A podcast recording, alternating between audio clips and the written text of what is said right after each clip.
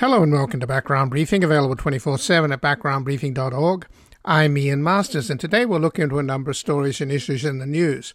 We'll begin with Tuesday's FBI raid on the Washington, D.C. mansion of Oleg Deripaska, an oligarch close to Putin, and discuss the broader issues of why the United States is the preferred destination for dirty overseas kleptocratic riches that are laundered through prestigious law firms like Baker McKenzie using shell companies in Delaware, Nevada, and South Dakota to end up cleaned as investments in luxury real estate, etc.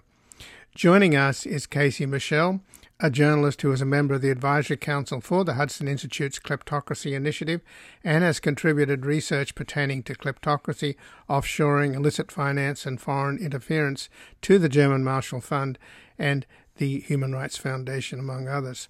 He is the author of the new book out soon, American Kleptocracy How the U.S. Created the World's Greatest Money Laundering Scheme in History, and he has an article at the New Republic American law firms are enabling foreign kleptocrats.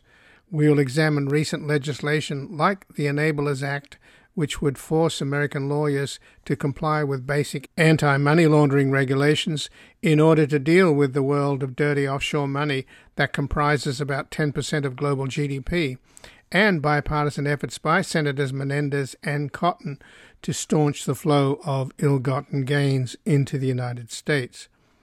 Then, with Defense Secretary Austin in Ukraine on Tuesday announcing that Russia has no say in Ukraine becoming a member of NATO, we will speak with David Faris, a professor of political science at Roosevelt University in Chicago, whose latest book is The Kids Are All Left How Young Voters Will Unite America, about his article at The Week, The Madness of Expanding NATO.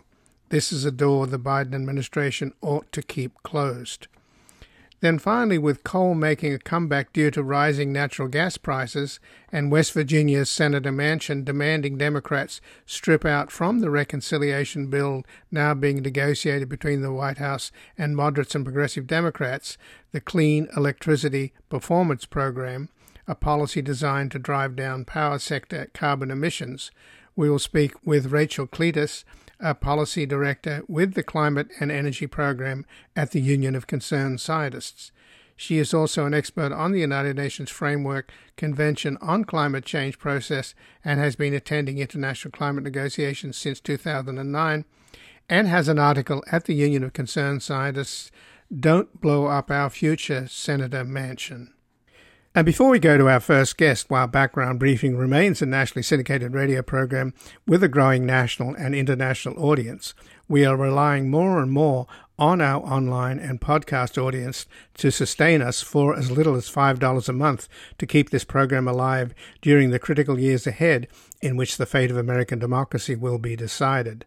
For those of you who can, help us keep delivering a daily briefing so those not in a position to contribute at backgroundbriefing.org/donate can also join in the fight against disinformation whether it comes from Mar-a-Lago or Moscow.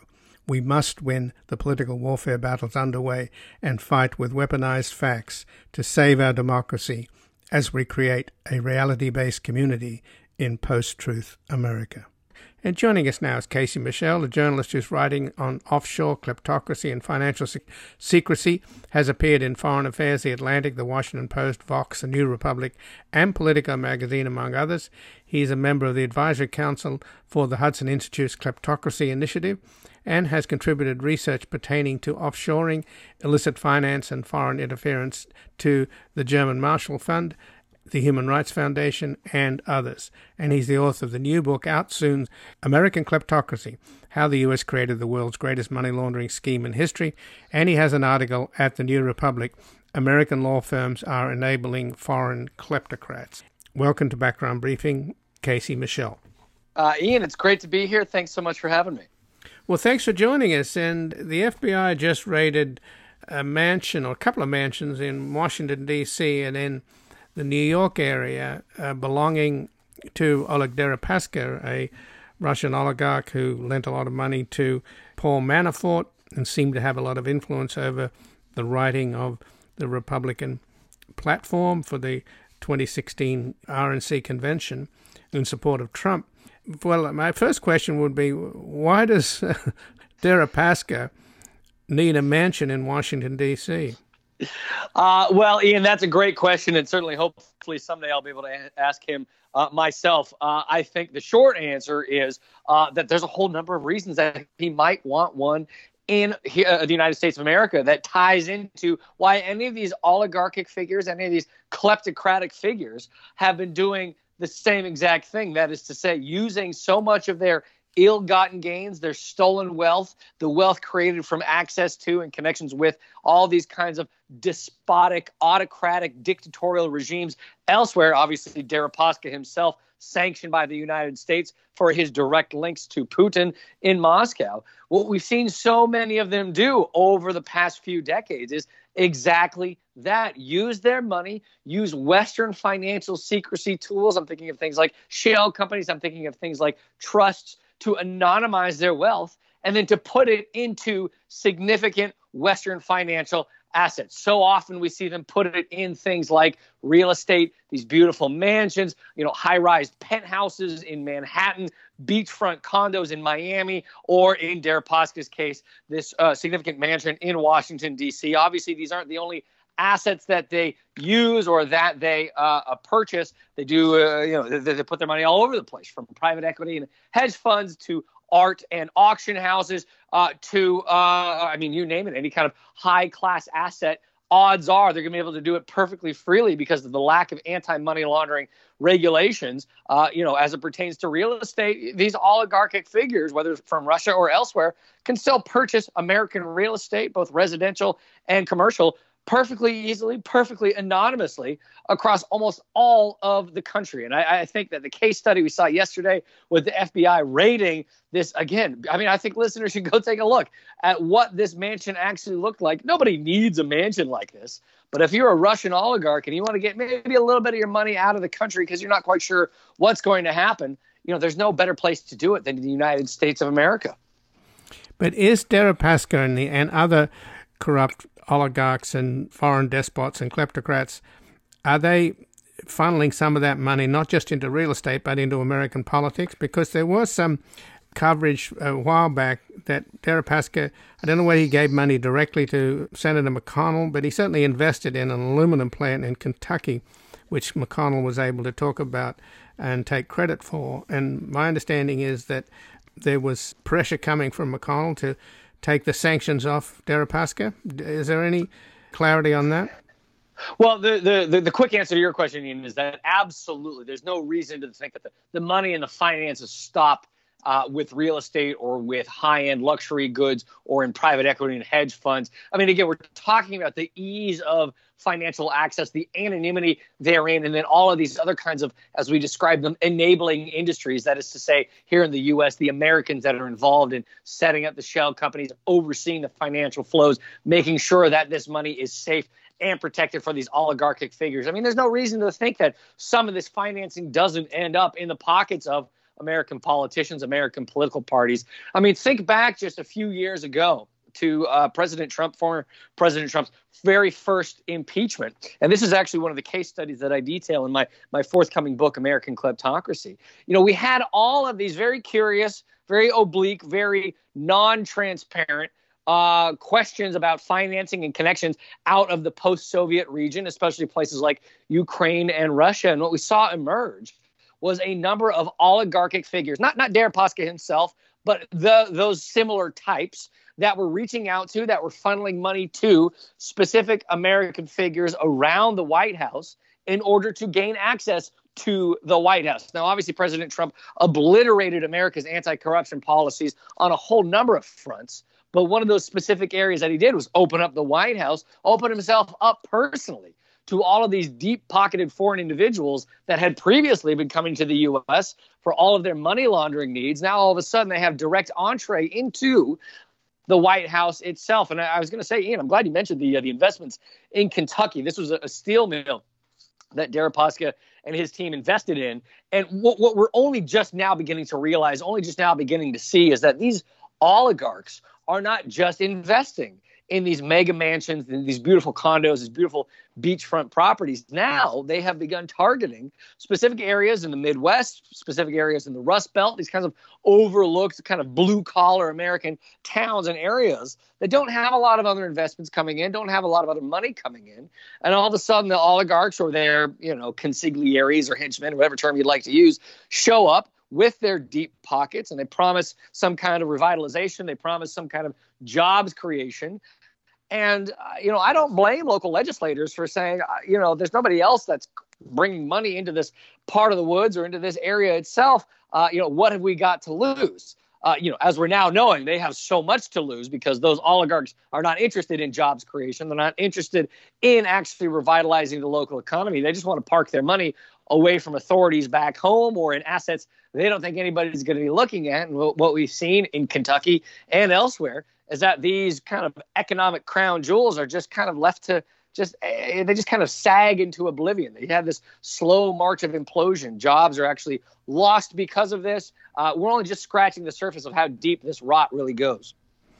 And of course, the Trump administration was the most pro kleptocrat administration in history. It's just an extraordinary anomaly how Trump went out of his way to help kleptocrats, and obviously being one himself, he uh, first very early in the administration tried to get rid of FARA, the Foreign Corrupt Practices Act, mm-hmm. and then he vetoed an NDAA bill that had banned anonymous shell companies, and that was overridden by a bipartisan vote, which is encouraging.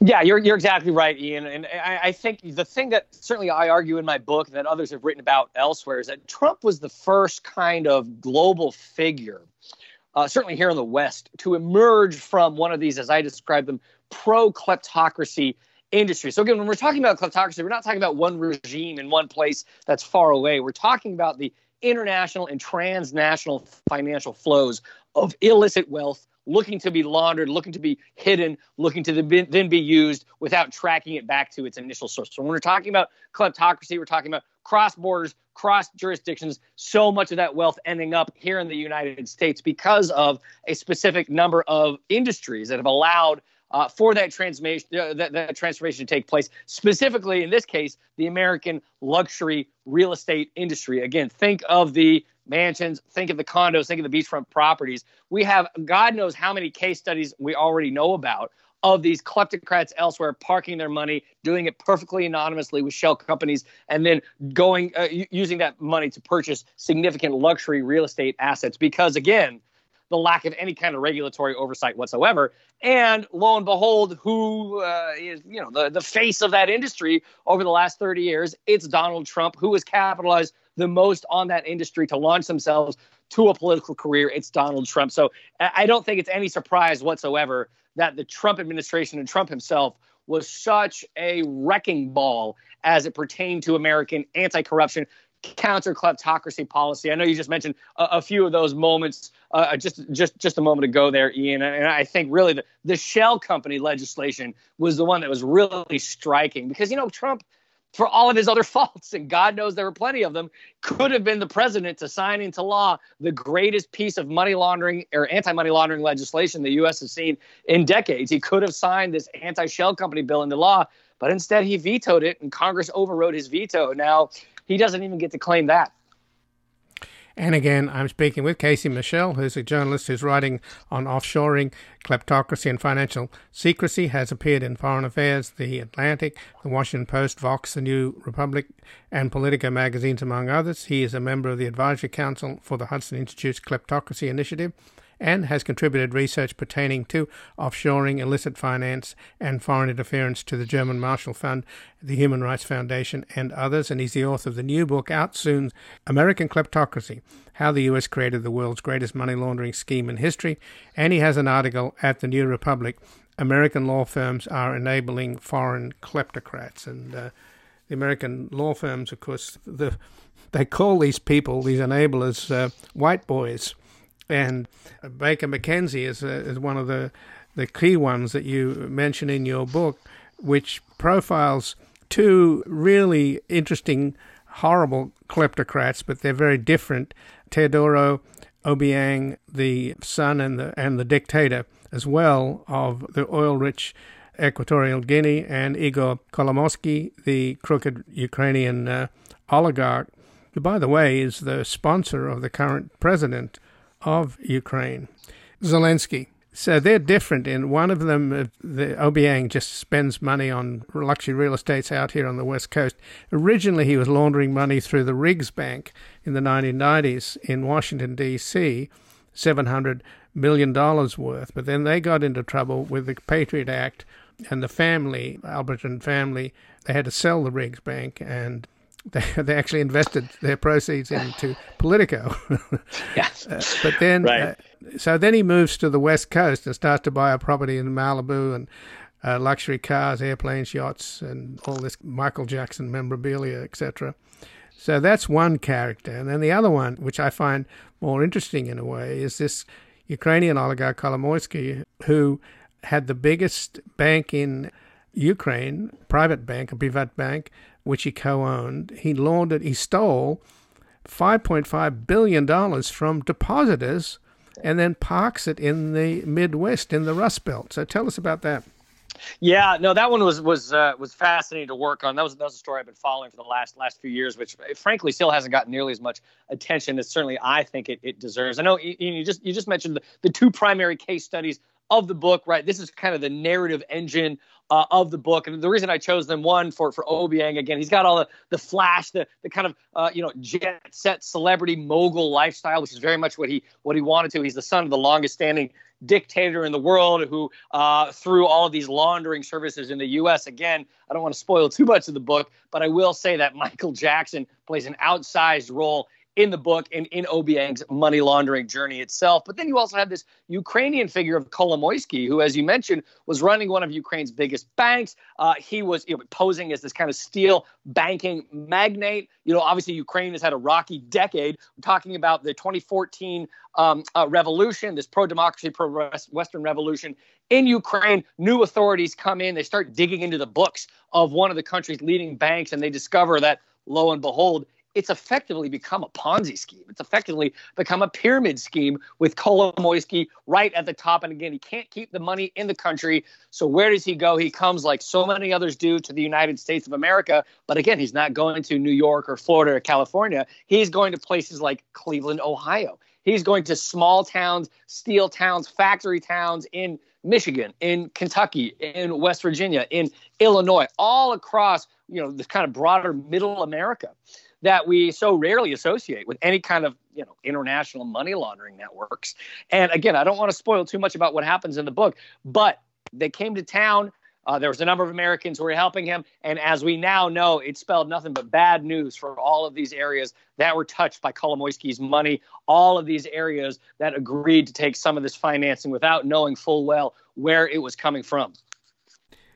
So, just explain to us though how this works. So, you have all this stolen money from Ukrainian depositors, 5.5 billion, and then you invest in in these Rust Belt facilities, this huge Motorola plant that's empty. How do you get your money out? I mean, I understand, for example, with mansions like the Deripaska mansion in Washington that was mm-hmm. raided by the FBI. If you mm-hmm. buy a mansion for 50 million dollars in dirty money, then you sell it for a hundred million in clean money. You end up you know, ahead. So yeah. how do they end up ahead by investing in in Rust Belt decaying property? Well, I will say, Ian, you know, it's funny about that story. And again, this is a, a, sprawling international, transnational story that touches multiple countries. Obviously, there, there are lawsuits now in multiple countries the US, UK, Israel, um, as well as Ukraine itself, uh, detailing and, and, and attempting to, to uh, uh, uh, gain some of these assets back. These figures, as we now know, they're not always interested in investing in jobs revitalization programs. They're not always interested in investing in profit generating mechanisms. What they're interested in, as we've seen, now obviously some some cases they do want to buy a fifty million dollar place, wait for it to appreciate, and then flip it. But what we've seen with, for instance, the Kolomoisky network, what appears to have happened is that they purchase these assets simply to have the assets, simply to have the land that's going to retain some value, without going through the necessary steps of trying to revitalize places like downtown Cleveland or small towns and places like Illinois or Michigan or Kentucky. What they instead seem to have done is they wanted to get the money out of Ukraine, park it where no one was looking, use all of these, again, financial secrecy vehicles, and then beyond that, know full well that hey, they're not the only kleptocrats that are out there. And I think it's great that you mentioned this this former Motorola plant in Illinois because what ended up happening is as soon as Ukrainian investigators started looking into the books and beginning to untangle how all of these networks operated, what we saw in 2016 was that this Motorola plant, small town in Illinois, you know, is going to be the economic lifeblood of the community. The Kolomoisky network came in, didn't end up doing anything with it. 2016 rolls around, they need to offload this asset and get some kind of money back. So they sell it to a Chinese Canadian investor who, again, promising kind of this kind of revitalization, is coming in and saying, you know, this is going to be the economic lifeblood once more. Well, lo and behold, what happens? A few years later, Canadian authorities charge him with running an international money laundering scheme itself. So you can see how these assets are kind of bounced between these multiple networks. They never end up doing anything with these assets, and these assets continue this kind of slow uh, decline toward implosion. No jobs ever come back, and it becomes this kind of financial albatross around all of these small towns. And again, this is just one story uh, that we know about because of specific investigations in places like Canada or in places like the U.S. and Ukraine. I have no idea how many other stories are out there like that. But the I mean, there's every incentive for these oligarchic figures, these kleptocratic figures, to follow suit all across the country. So, just in the last couple of minutes, then, Casey, let's end on a relatively positive note. Sure. Uh, since I find myself being the bearer of bad news so often. and it, you know, frankly, I, I don't want to depress my audience, uh, but at the same time, you have to deal with reality, unfortunately. Yeah. That the two of the prominent senators that are working on a bipartisan basis against this kind of corruption are Bob Menendez of New Jersey and a Democrat, and Tom Cotton of Arkansas, Republican. And then they've also just recently, in fact, uh, what was it last week, the Congress introduced the Enablers Act, which would mm-hmm. force American lawyers to comply with anti money laundering regulations. Um, mm-hmm. And that's in the direct response to the Pandora Papers. Pandora Papers. Mm-hmm. Mm-hmm. So, give us a quick appraisal of the likelihood of something being done.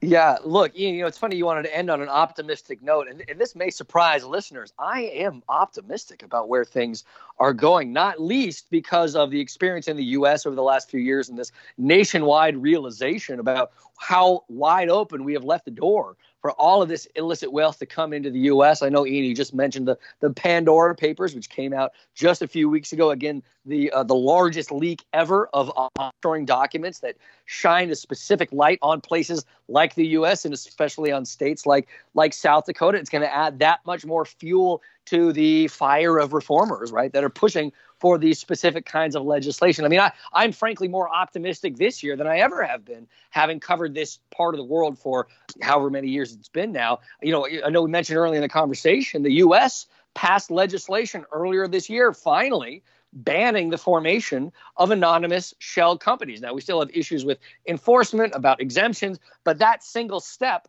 was the biggest single anti money laundering uh, reform the U.S. has implemented in at least two decades and potentially ever. So, between that, all of this broader growing awareness of the threats these transnational financial flows have to, you know, to not just the country itself, but obviously globally as well, plus the Pandora Papers, plus the fact that, as you just mentioned, Ian, you know, it's it's really such a breath of fresh air. I mean, I, I, don't need to tell listeners about all the rank partisanship and political divisions in this country, but for those of us working in and focusing on specifically the money laundering space, and I'm I'm talking specifically about Congress, not the not the Trump administration itself, but but in Congress, you have this remarkable bipartisan space that still exists for those like who, those who are on the right, like Tom Cotton, those who are you know kind of center left, like Bob Menendez, to say nothing of other leftist folks, you know, folks like Bernie Sanders have been very clear about the specific policies needed. So if there is any space for bipartisanship still in Washington, it's in the anti-money laundering space. I you know, there's no guarantee that'll last forever, but we're still there right now. And it's obviously a much, much, much needed space for legislators, both in the Democratic Party as well as the Republican Party, to come together to begin patching up all of these holes that still exist with the U.S.'s anti money laundering regime. Well, Casey Michel, I thank you very much for joining us here today. Ian, anytime. Well, we'll catch you later when your book comes out. And again, I've been speaking with Casey Michel, who's a journalist whose writings on offshoring, kleptocracy, and financial secrecy have appeared in Foreign Affairs, The Atlantic, The Washington Post, Vox, The New Republic, and Politico magazines, among others. He's a member of the Advisory Council of the Hudson Institute's Kleptocracy Initiative, and he has contributed research pertaining to offshoring, illicit finance, and foreign interference to the German Marshall Fund and the Human Rights Foundation, among others. And he's the author of the new book out soon, American Kleptocracy how the US created the world's greatest money laundering scheme in history, and he has an article at the New Republic American law firms are enabling foreign kleptocrats. We're going to take a brief station break and back looking into Defense Secretary Austin's announcement in Ukraine that Russia has no say in Ukraine becoming a member of NATO.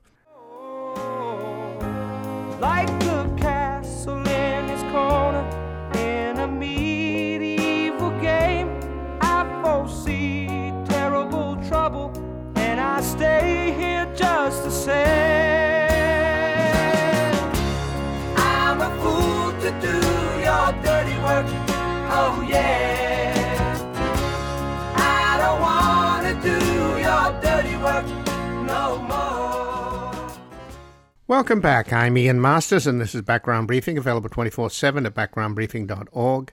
And joining us now, David Faris, a professor of political science at Roosevelt University in Chicago and a regular contributor to The Week. He's the author of Dissent and Revolution in a Digital Age Social Media, Blogging, and Activism in Europe. Time to Fight Dirty How Democrats Can Build a Lasting Majority in American Politics. And his latest book, The Kids Are All Left How Young Voters Will Unite America. And he has an article at The Week, The Madness of Expanding NATO this is a door the Biden administration ought to keep closed. Welcome to Background Briefing, David Faris. Thanks so much for having me on. It's great to be here.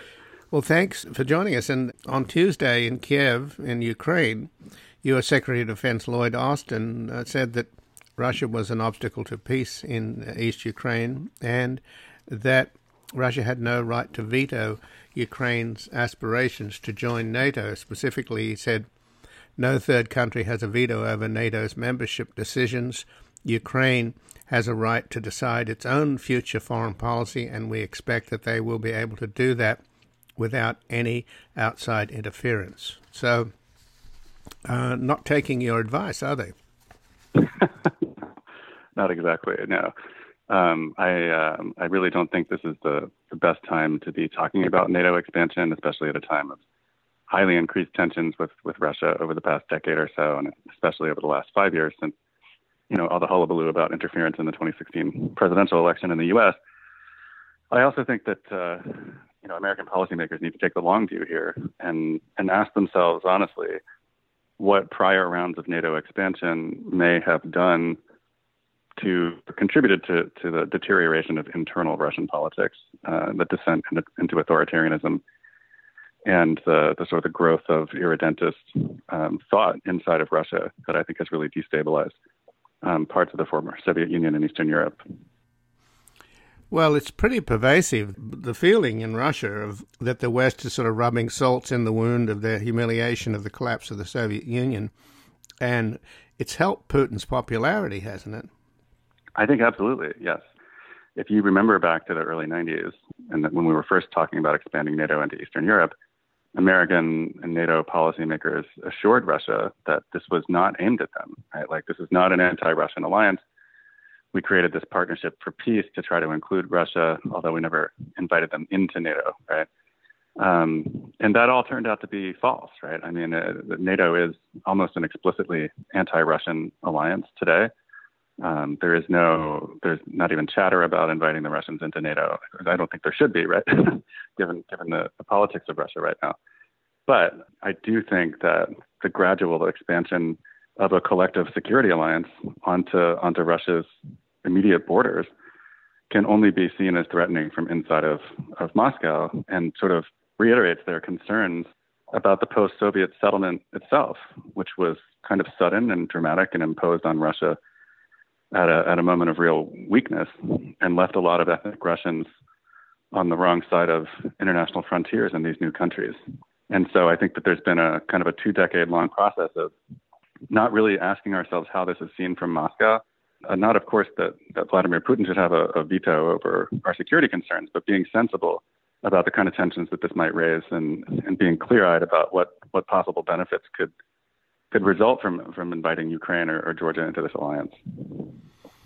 Well, it seems to me that the military aspect, which is what NATO is, of the EU, it's perhaps the sort of weakest argument that Western Europe and the democracies have, because what's really at stake here is the, the rule of law and democracy. And it's clear that these countries into which NATO have expanded want all of those things. And that, on the other hand, what Putin offers is gangsterism and kleptocracy and the rule of oligarchs. And, you know, the example being Belarus. You know, that's the kind of alternative. So it would seem to me that the soft power argument is greater and do you need the military adjunct to the soft power? In other words, remember the the whole clash in, in Ukraine that led to the ouster of the the former pro-Russian president Yanukovych.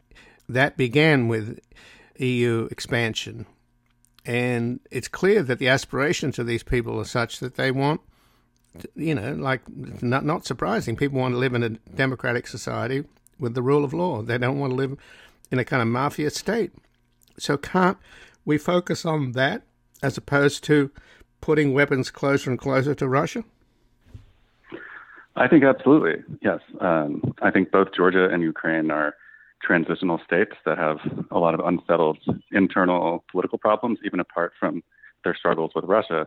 And this is a place where U.S. democracy aid and democracy assistance and, and, and reinforcement of, uh, of the rule of law, as you put it, I think could do a lot more good than than a military alliance. I mean, you you would only bring Ukraine and Georgia into a military alliance if you feared further encroachments from Russia itself. Um, that is, I think the, the very process of talking about bringing Ukraine into NATO means that we are ceding the Crimean Peninsula. We are ceding the provinces of eastern Ukraine that, that are currently occupied by by Russian forces, and uh, maybe that's how it has to be. But I simply don't see how how joining a military alliance will solve those problems. I don't see how it could possibly dial down tensions with Russia so that we, we might come to some sort of negotiated agreement about those unsettled borders and those disputed lands. Um, it just it just seems super counterproductive to me, and just sort of like a sort of a, a mindless continuation of several decades of American policy that I, I don't think has been as successful as people in in, uh, in NATO would like to think it is. And again, I'm speaking with David Faris, who's a professor of political science at Roosevelt University in Chicago and a regular contributor to The Week. He's the author of Dissent and Revolution in a Digital Age Social Media, Blogging, and Activism in Egypt. Time to Fight Dirty How Democrats Can Build a Lasting Majority in American Politics. And his latest book is The Kids Are All Left How Young Voters Will Unite America. And he has an article at The Week The Madness of Expanding NATO this is a door the Biden administration ought to keep closed. So, expansion of NATO hasn't sort of stopped pro Putin and regressive uh, authoritarian states like Hungary under Orban, who's very much a mirror of Putin. He's a, he's a kleptocrat. His cronies and his family are getting obscenely rich off EU subsidies, I might add. And, you know, Tucker Carlson was just there for a whole week broadcasting and he's kind of the new model for the Republican Party's drift towards authoritarianism and electoral capture, which is what the model that Orban has shown the Republicans uh, how you can take over a state, a democratic state, with the patina of democracy, just as United Russia and uh, the party of Putin's still operates with the patina of democracy, even though they are completely authoritarian. And similarly, in Poland, uh, you've got a clash with an increasingly right wing government there at war with the EU over the supremacy of its laws over EU laws. So NATO expansion hasn't stopped the rot within these NATO countries, has it not? No, it hasn't. And that's one of the many sort of broken promises of of NATO expansion in the first place. You know, again, back in the 90s, many of the arguments for NATO expansion were not just about a defensive military alliance against Russia. In fact, that was that aspect was really downplayed right? because they did, at the time they didn't want to antagonize Russia uh, explicitly, and they said, you know, uh, joining this alliance, it's an alliance of democracies. It'll improve, you know, civil military relations and prevent far right forces from from taking power in these places, and that that really hasn't been the case. Obviously, not every country in NATO has fallen prey to to right wing populism, but but several have, and it's not clear what NATO membership did for the pro democratic forces in those countries. Um, it also was not helpful, I think, that this that the that the leadership of this uh, alliance of so-called democracies you know, the United States itself is in a state of democratic decline and was operated for four years by um, a presidential administration that was explicitly pro-authoritarian, that coddled Vladimir Putin, that grew closer to some of these emerging dictatorships in, in the former Soviet Union. And, and had, that, that really had Orban message, visit, right? visit, Washington, I might add. I mean, Orban yes, visited Washington and was hosted by Trump. Right. Trump Trump sees Orban as a as a fellow traveler, as as he sees all right wing authoritarians as, as fellow travelers. And so I think that that has given NATO a kind of an identity crisis in the sense that no one can really trust the developments in domestic American politics. right. I think increasingly from Europe, the view of America is that the problem with the United States is is the voters of of the Republican Party and the leadership of the Republican Party, and what that group of people might do the next time that they're in power. And I think one underrated danger of what we're doing right now. I didn't I didn't write about this, but if you do expand NATO into Georgia and Ukraine, and then a, a Trump-like figure comes back into power, uh, who who probably has more sympathy for Vladimir Putin than he does for the aspiring Democrats in Ukraine and Georgia, what happens then? Right? I think that one thing that Democratic policymakers in the United States really need to consider is trying to make policy that can survive the next Republican administration because we really no longer have policy continuity at all between Democratic and Republican administrations on issues of, of global democracy.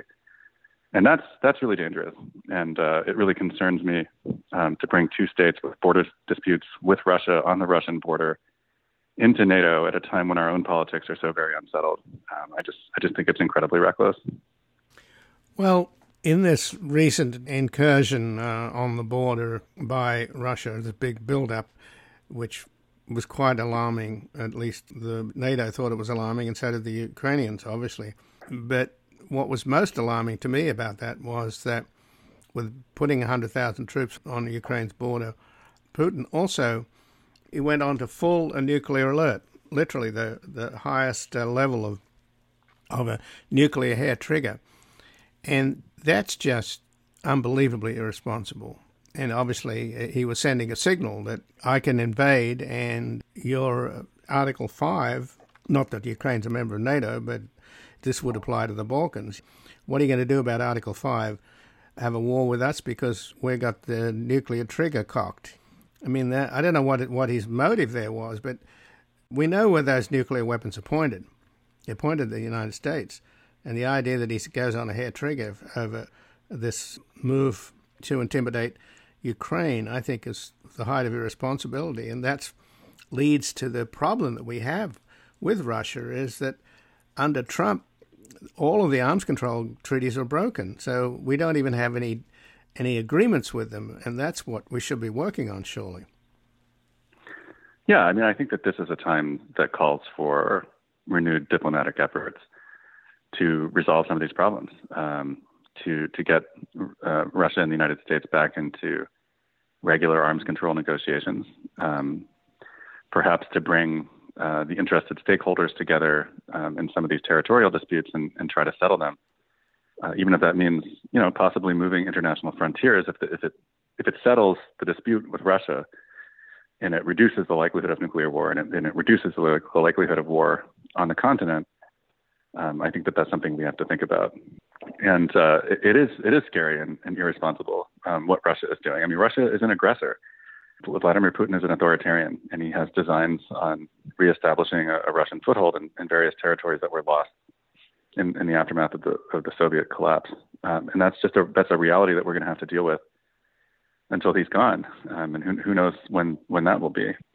And so, if if we want more security assurances, if we want people in Ukraine and Georgia to be living in peace and prosperity and instead of in fear, I'm not sure that a process of NATO membership is the path to go because I think that what you'll see, uh, this happened in 2008 when we were talking more seriously about Georgian membership in NATO in the first place, is that Russia will then ratchet up the brinksmanship. Russia will think that this might be its last opportunity to make territorial gains, and that's um, that's really destabilizing. And I think it's kind of a powder keg, and I just I really hope that cooler heads prevail here because the situation is I think a bit more dangerous than the general public has been has been led to believe.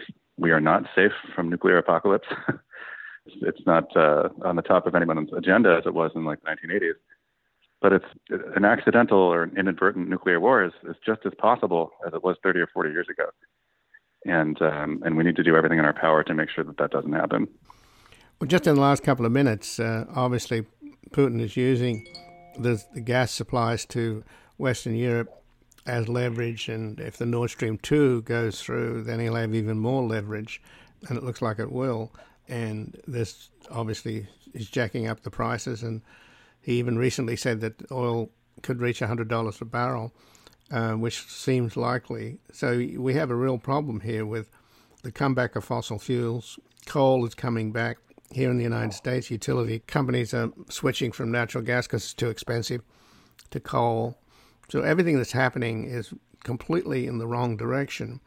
And the biggest threat of all to the environment is coming now from Russia with the melting of the permafrost uh, and the enormous numbers of leakage in the in the badly constructed infrastructure, pipeline infrastructure in Siberia. So we need to be working with the Russians on global warming. That ought to be the number one priority, not expanding NATO, but working on, you know, let's send people over to weld the cracks in the pipes, for God's sake, to stop the methane leaking.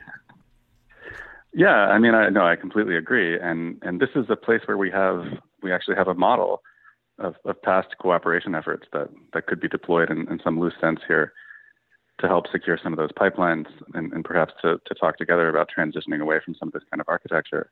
And that's the efforts after the Cold War to secure Russian nuclear material from, from many of the far flung sites that the Russian successor government was, was unable to safeguard. And that was a, um, that was a long process. Uh, it involved some decommissioning of nuclear weapons, and the U.S. and, and Russia cooperated on, on the disposal of those warheads and that, and that nuclear material. And uh, of course, that all came to a crashing halt when, when Vladimir Putin came to power. But it is, of course, proof that, that the United States and Russia can cooperate on shared interests when the situation calls for it. And the rising price of natural gas, the, the galloping threats to the environment, really call for the United States to, to, to pursue a bold strategy of, of ushering in this, this green revolution that we've been talking about as a transitioning to, to renewable energy, which, uh, of course, would have some immediate downsides for Russia, but in the long term, would reduce the reliance of, of Eastern Europe and Western Europe and, and the United States on these technologies and these fossil fuels and, and give us more breathing room to secure our own energy needs without harming the planet and without having to do this kind of brinksmanship with, with Russia every time Russia wants to put the squeeze on someone um, via its energy supplies, which I think is a really also a really destructive dynamic, as you point out. Well, David Faris, I thank you very much for joining us here today. Thanks, Ian. That's, that's great to be here, and uh, it was a great chat. Thanks so much. And again, I've been speaking with David Faris, who's a professor of political science at Roosevelt University in Chicago and a regular contributor to The Week. He's the author of Dissent and Revolution in a Digital Age Social Media, Blogging, and Activism in Egypt Time to Fight Dirty How Democrats Can Build a Lasting Majority in American Politics. And his latest book is The Kids Are All Left How Young Voters Will Unite America. And he has an article at The Week The Madness of Expanding NATO. This is a door the Biden administration ought to keep closed. We're going to take a brief station break. We're back looking into how coal is making a comeback due to rising natural gas prices and how West Virginia Senator Manchin is blocking efforts designed to drive down power sector carbon emissions. At least it's not the end of the we're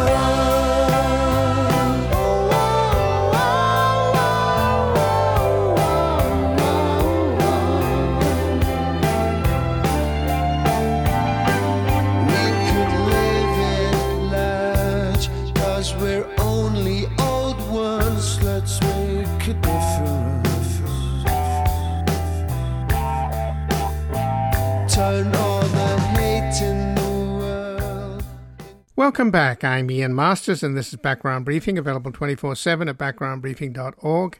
And joining us now is Rachel Cleetus, who's a policy director with this climate and energy program at the Union of Concerned Scientists, where she leads the program's efforts in designing effective and equitable policies to address climate change and advocating for the implementation. She's also an expert on the United Nations Framework Convention on Climate Change process and has been attending international climate negotiations since 2009. And she has an article at the Union of Concerned Scientists don't Blow Up Our Future, Senator Manchin. Welcome to Background Briefing, Rachel Cleetus. Thank you so much, Ian. Well, it's not just that Senator Manchin is blowing up our future, he's basically hanging Biden out to dry. There's, a, I think, a pretty clear explanation for why Biden is dropping so precipitously in the polls, is because the perception that the American voter is getting is that the Democrats can't even get their own house in order, let alone deal with the Republicans. So the price that's being paid now for all of this wrangling that's going on, where Manchin and Sinema were both at the White House on Tuesday, and there was a group of progressive House members as well meeting with Biden, along with another group of uh, moderate Democrats in the House. I don't know why they can't put them all in the one room, but that's the way these negotiations have been happening. So I think the damage is already being done before the real damage is done that you're writing about in your article, which is to having stripping out the Clean Electricity Performance Program from the reconciliation bill. Look, the reality is what we're seeing right now is pretty much every painful aspect of our broken politics on display. Um, we have a reconciliation package uh, that got through House committees that is such an enormously beneficial package. It has not just climate priorities, it helps address environmental injustices, creates good paying jobs. There's stuff there for healthcare, education, childcare, elder care. This is a no brainer, and it is really hard to understand why there cannot be alignment around a set of priorities. This is what the American people need, this is what they want. So, what we have here is uh, a few uh, folks uh, like Senator Manchin and Senator Kyrsten Sinema holding up what should have been a very straightforward pas- passage of a much needed piece of legislation. But this is our democracy. This is the process that uh, you know is, is enshrined in our democracy. And it's appropriate that this is now getting the attention of the president himself. Uh, that is very good to see that he is deeply involved now in the negotiations because these are very, very consequential for the future of our country and, of course, uh, for the future of global climate efforts as we head into COP. Well, Manchin has basically said that his bottom line is the package has to be reduced from 3.5 trillion down to 1.75 trillion, and he won't go above that. He originally said 1.5, but I guess he's added a little bit of a compromise there, 1.75. He's also apparently indicating to colleagues that if things get too nasty in these negotiations and the Democratic progressives get too infuriated by him, that he can always become an independent, uh, an American independent. I think is the party that he was, to, or the label that he was, he's been talking about. So he's got considerable leverage, surely. He clearly has leverage and he's using it. Uh, I just want to also point out that every single Republican member of Congress is sitting on the sidelines here. We have these very pressing priorities that are priorities for both red and blue states. And uh, we're acting as if there's just one party that has been elected. There are two parties, uh, and both of them have a responsibility to show up. Now, of course, uh, you know, we are at a moment now where critical pieces like the clean electricity performance program seem to be in jeopardy. Uh, the overall scale of the bill is uh, being called a question. But the details have still not emerged. And I just want to say it's really important to wait for those details to emerge to see what survives and to see if what survives is, is going to be a significant down payment on our climate priorities. Do we get the kinds of programs that will help set the stage, that will help make sure that we are on a path to clean energy transformation? Um, and that is literally what's being negotiated right now. Uh, I think uh, it is very sobering that the backdrop to all this is a, a year in which, as of October 8th this year, our nation has experienced $18 billion plus extreme weather and climate related disasters. 538 people have lost their lives this year through storms, floods, wildfires, droughts it's in this backdrop that we're having this kind of business as usual politics, squabbling, squandering this key moment that we need to actually double down on climate action. It's very hard to understand.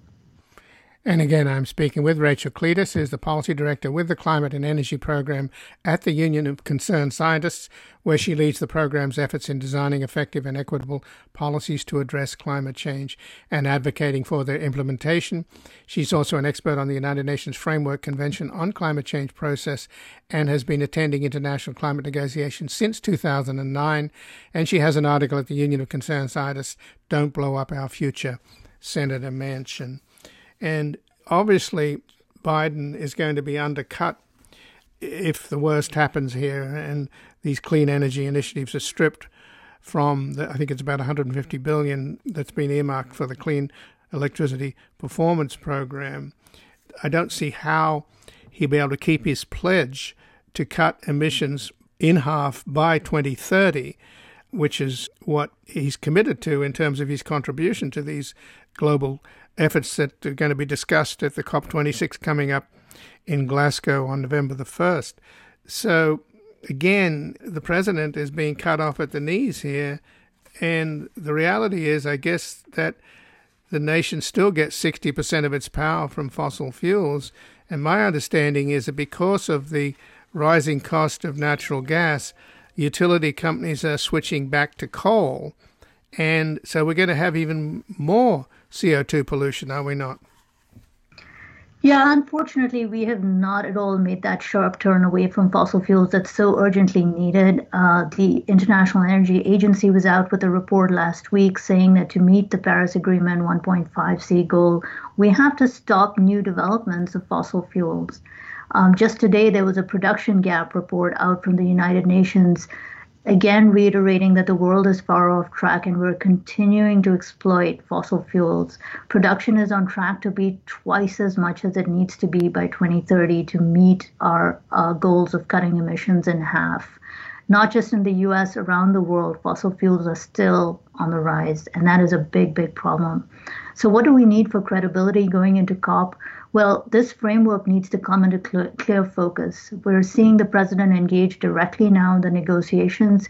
In the next two weeks, we have to see a clear framework uh, that emerges that shows that the climate provisions are going to stay strong. We also need the president to speak to the other tools at his disposal, which include public health based standards uh, from the EPA, other administrative actions, including curtailing new leases of oil and gas uh, development in the US. All of the tools need to be used, and uh, the world needs to believe that there's credibility behind the US uh, pledge to cut emissions in half by 2030. It's not going to be enough to just show up with words. We have to have some of the policy details come into clear focus by the time COP starts. Well, it would seem, though, that since these coal fired plants and also natural gas, even though the prices have gone up. And as I mentioned, uh, more coal is now coming back online. The point is, surely, Rachel, that they're stationary objects. They're easy to identify and therefore easy to deal with. Whereas the other major lift is, of course, creating a, a new clean electricity grid with electric cars and electric trucks, etc. And that's a heavy lift. But I mean, could you describe coal plants as as low hanging fruit? Well, here in the US, coal is on the retreat uh, for purely economic reasons. It is more expensive than gas and uh, renewable energy. Uh, there comes with a huge public health burden.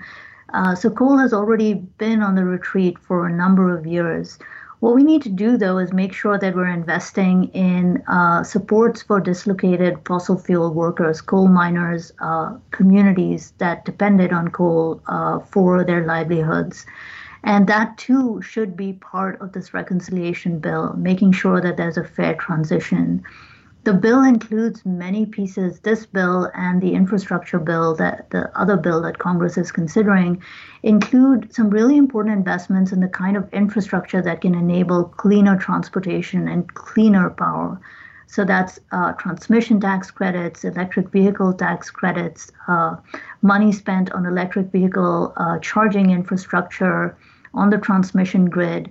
These are very, very important building blocks to help us get to a cleaner energy economy. They, they may not on their own help drive down emissions, but they're critical to getting to lower emissions.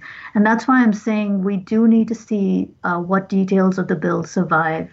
If we get some of these very significant push factors to get us to a cleaner infrastructure, we can really bring on more renewables online because they are so cheap, they're getting cheaper by the day. Well, do we know what's going on? There have been hints that in these negotiations, and as I mentioned, Senators Manchin and Sinema at the White House again uh, on Tuesday, along with a delegation of progressive House members and then another delegation of moderate House members, uh, all on the Democratic side. And as you mentioned, the Republicans are not even, they're just sitting back watching the sort of Democrats fight amongst themselves and not engaged in dealing with the greatest challenge to our future and to the future of our children and grandchildren. But there have been some indications that Biden has been trying to offer Manchin some sort of sweeteners in terms of investments in alternatives in West Virginia. And I think it's the poorest state, maybe Mississippi's poorer, but it's a pretty poor state in the uh, country. Offering, I know broadband is important, that's terribly lacking. So I know that they're giving him as much as they can in that regard. Do you have any uh, understanding about what the sweeteners are, Rachel? I can't claim to have any sense of the behind the scenes negotiations, but what's pretty clear is many of the details of this bill are very important for West Virginians. You mentioned one broadband, healthcare, childcare. These are all really important priorities for the people of West Virginia as they are for people in other parts of the nation. West Virginia itself has been reeling from multiple extreme flooding events uh, that have taken a devastating toll on people. Clean drinking water, uh, having supports for cleaning up coal ash uh, and other remediation uh, that has takes a huge toll on the health of people and communities. These are all very, very important priorities, and they are in the bill. So this is a moment for uh, Senator Joe Manchin to uh, do what people elected him to do, which is show up for the interests of his constituents. Now, he himself has a big stake, a financial stake in the coal industry that is well documented, but this is a moment really to put the interests of the people above these kinds of narrow political self interest. And one other thing, you know, we've heard a lot about the need to keep the numbers down overall. And it is a very misplaced focus on the short term. This number that we're hearing, it's over 10 years. This bill, the 3.5 trillion that we're fighting for, is over 10 years. And as I said, just this year, by October, we had $18 billion plus extreme weather disasters. It is a losing proposition to go cheap in the near term when the consequences of unchecked climate change are so devastating, so costly. So we need to have a long view. We need our politicians to take that long view and really think about what's in the best interests of people and our nation. Well, Rachel Cleetus, I thank you very much for joining us here today. Thank you so much for having me, Ian. And again, I've been speaking with Rachel Cleetus, who is the policy director with the Climate and Energy Program at the Union of Concerned Scientists, where she leads the program's efforts in designing effective and equitable policies to address climate change and advocating for their implementation. She's also an expert on the United Nations Framework Convention on Climate Change process and has been attending international climate negotiations since 2009. And she has an article at the Union of Concerned Scientists don't blow up our future, Senator Manchin. This has been Background Briefing. I'm Ian Masters. I'd like to thank producer Graham Fitzgibbon. If you missed any of today's program or would like to explore our vast archives, you can find us at backgroundbriefing.org, where we include extended interviews searchable by topic and have made it easy for you to sign up for daily email updates that provide links to resources, articles, and books discussed on the program. Also, you can find links there to subscribe wherever you get your podcasts. When we also encourage you to rate and review us on those platforms. Find us on Twitter and Facebook at Ian Masters Media, and please do help us reach more listeners by sharing this program with friends, family, and colleagues. To help us sustain this program into the future and ensure it remains free to all, please take a moment to support us by going to backgroundbriefing.org/donate, where you will find our nonprofit Public Truth Media Foundation, where your tax-deductible donations, large and small, keep us broadcasting. And I'll be back again tomorrow with another background briefing at backgroundbriefing.org. Bye for now.